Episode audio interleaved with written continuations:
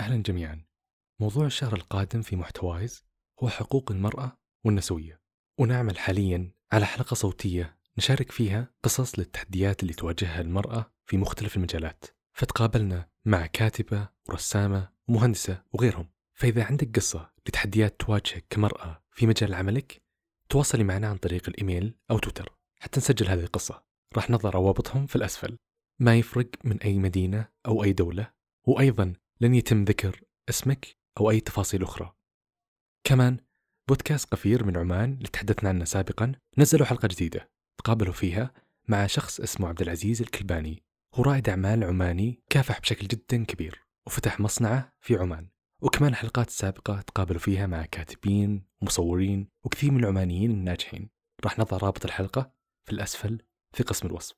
ما راح أطول خلونا نبدأ. هل تحس بالحزن؟ قد جاتك فترة وقلت لنفسك ليه أنا حزين؟ طيب تعرف أحد حزين ودك تساعده لكن ما تعرف كيف؟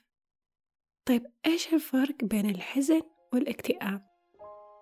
صحيح أن الشعور بالحزن الكثير بيقولك إنه معروف وشيء مرة بسيط لكن في الحقيقة الحزن عكس ذلك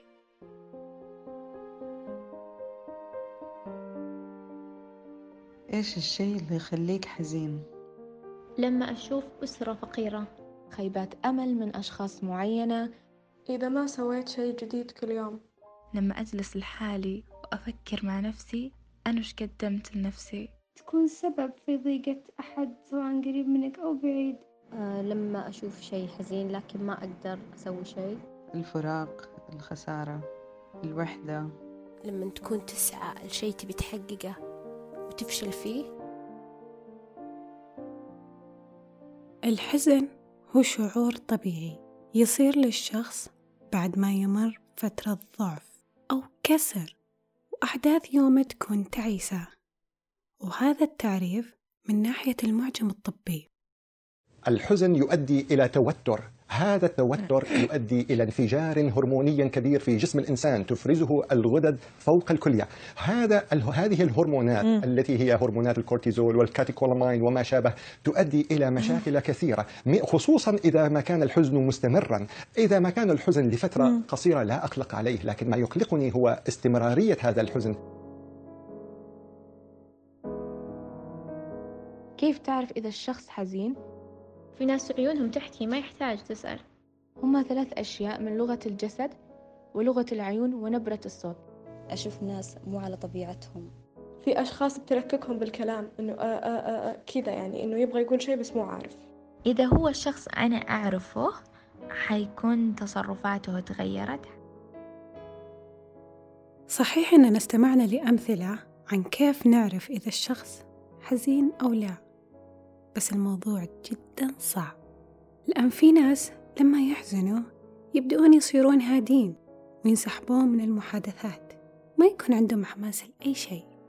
آه ما فيني شيء بس ما لي خلق. لكن في نفس الوقت في مجموعة ثانية تحاول تحارب حزنها بأنها تصير متحمسة جدا تتفاعل مع كل المحادثة.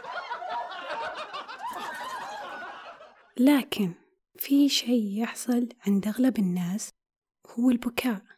يعتبر البكاء ظاهرة فيزيائية غريبة وفي الواقع هناك ثلاثة أنواع من الدموع. دموع غير إرادية تحصل من إطلاق هرمون معين في الدماغ كردة فعل لمهيج مثل البصر والغبار. وهناك دموع إرادية مثل دموع الحزن التي يصعب تزييفها وهي تعطي إشارات للآخرين عن حالتنا العاطفية الحزينة. للأسف القليل من الأبحاث عملوها عن البكاء. لكن اللي نعرفه من بحث نشر في مجلة Review of General Psychology بعد ما سألوا مجموعة من المتطوعين في هذا البحث وجدوا أن البكاء يحسسهم بالراحة وأيضا البكاء يؤدي إلى إفراز هرمون such as ACTH and encephalin. هذه الهرمونات تقلل شعور الجسم بالألم لكن النظرية اللي تعتبر صحيحة هي أن الإنسان يبكي كرسالة للي حوله لطلب المساعدة والاهتمام. أبي أحد يسمعني؟ أبي أتحدث مع شخص.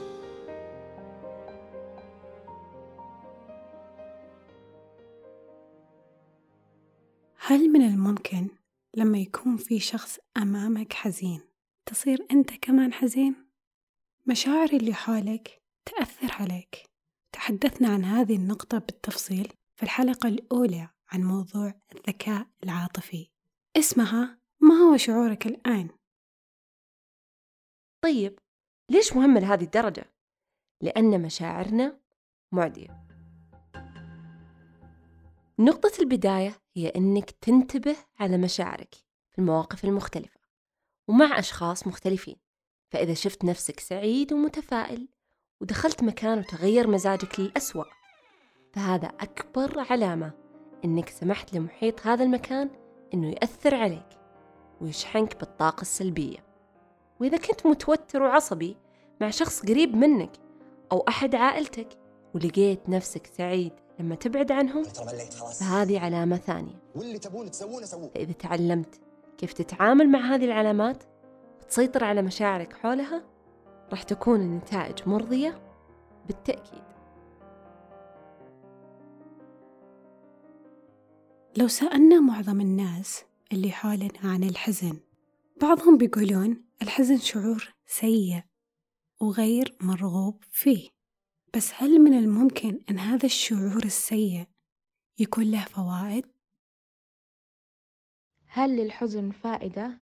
آه يعطينا أمل يقول لنا إنه في شيء أحسن بيصير بعدين. ويخلينا نعيش معاناة الآخرين ونواسيهم بمواقفهم. أنا ما أحس للحزن له فائدة وأتمنى ما في حزن. توعينا على شيء إحنا كنا يعني ساهين عنه. آه الحزن لا ما في فائدة. لو ما في حزن كيف حنعرف الفرح؟ قدر نعمة السعادة بس تقدر الأوقات اللي فيها أشياء حلوة تصير. وجدنا أن الحزن له ثلاث فوائد. أولا هو قوة الذاكرة خلال الشعور بالحزن. في ورقة بحثية وجدت أنه لما الشخص يكون حزين أو في مزاج سيء ذاكرته تكون أفضل بكثير. يتذكر معظم تفاصيل يومه لما كان يمشي تحت المطر أو حتى لما كان في السيارة يسمع أغنية حزينة.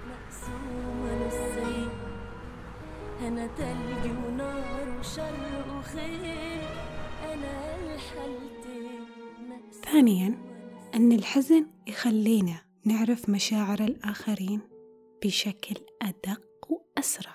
فلما تكون حزين راح يكون أسهل عليك تعرف اللي حولك فرحانين أو حزينين. لا ما فيني شيء. أو يمرون بمشاعر ثانية. إيه ما أدري إيش أقولك.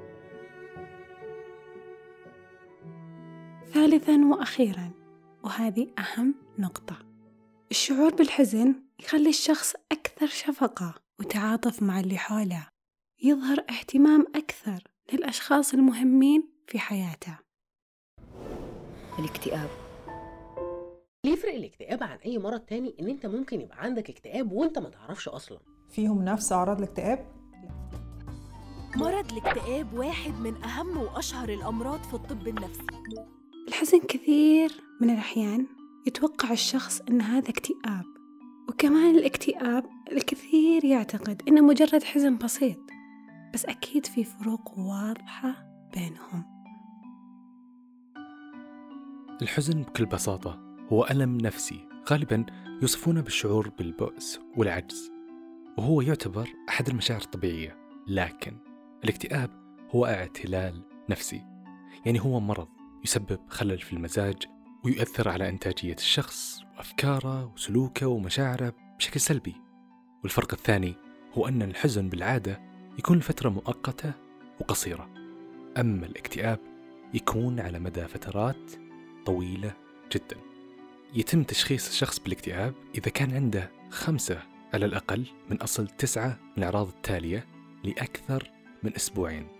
والأعراض هي المزاج العصبي تغير في الوزن والشهية النوم لفترة طويلة أو النوم لساعات قليلة عدم الاستمتاع أو الشعور بالسعادة خلال ممارسة الأنشطة بطء الحركة وضيق الصدر على مدار الأيام انخفاض مستويات الطاقة الشعور بأنك عديم القيمة وانخفاض الثقة بالنفس عدم القدرة على التركيز أو التفكير وأخيرا أفكار انتحارية أو إيذاء للنفس. الاكتئاب يختلف عن الحزن. الحزن هي حالة انفعالية عابرة أو مستديمة تلك الحالة لكنها ليست بالمرضية.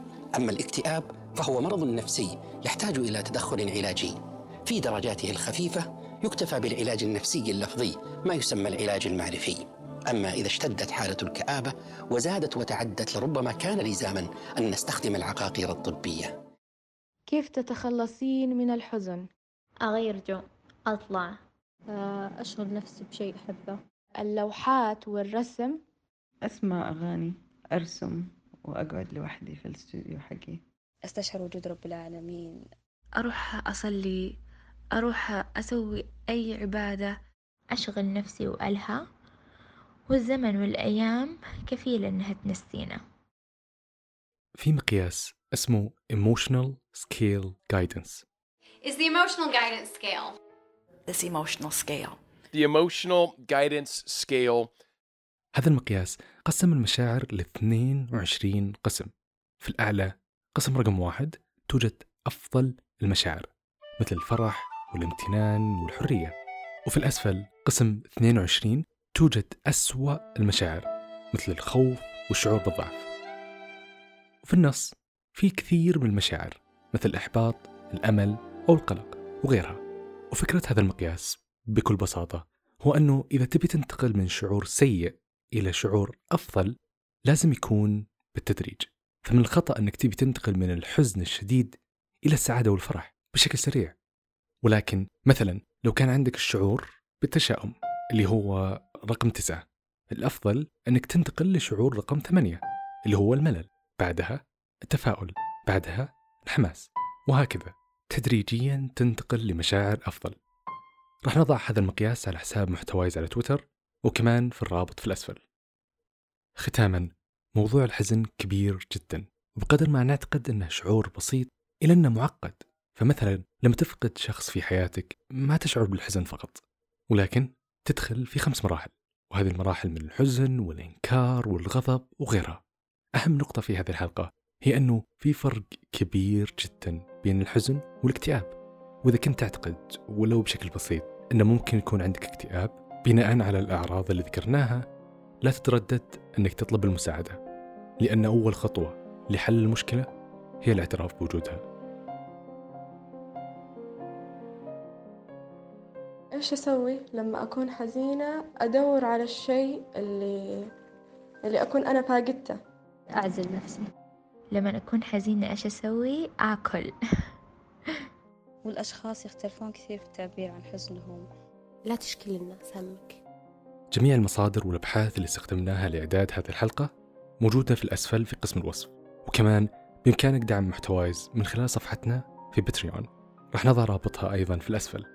تم العمل على إعداد هذه الحلقة من قبل ولاء المطاوع. وأيضا تم تسجيل هذه الحلقة من قبل ليلى المطيري. كان معكم خالد القنيعة.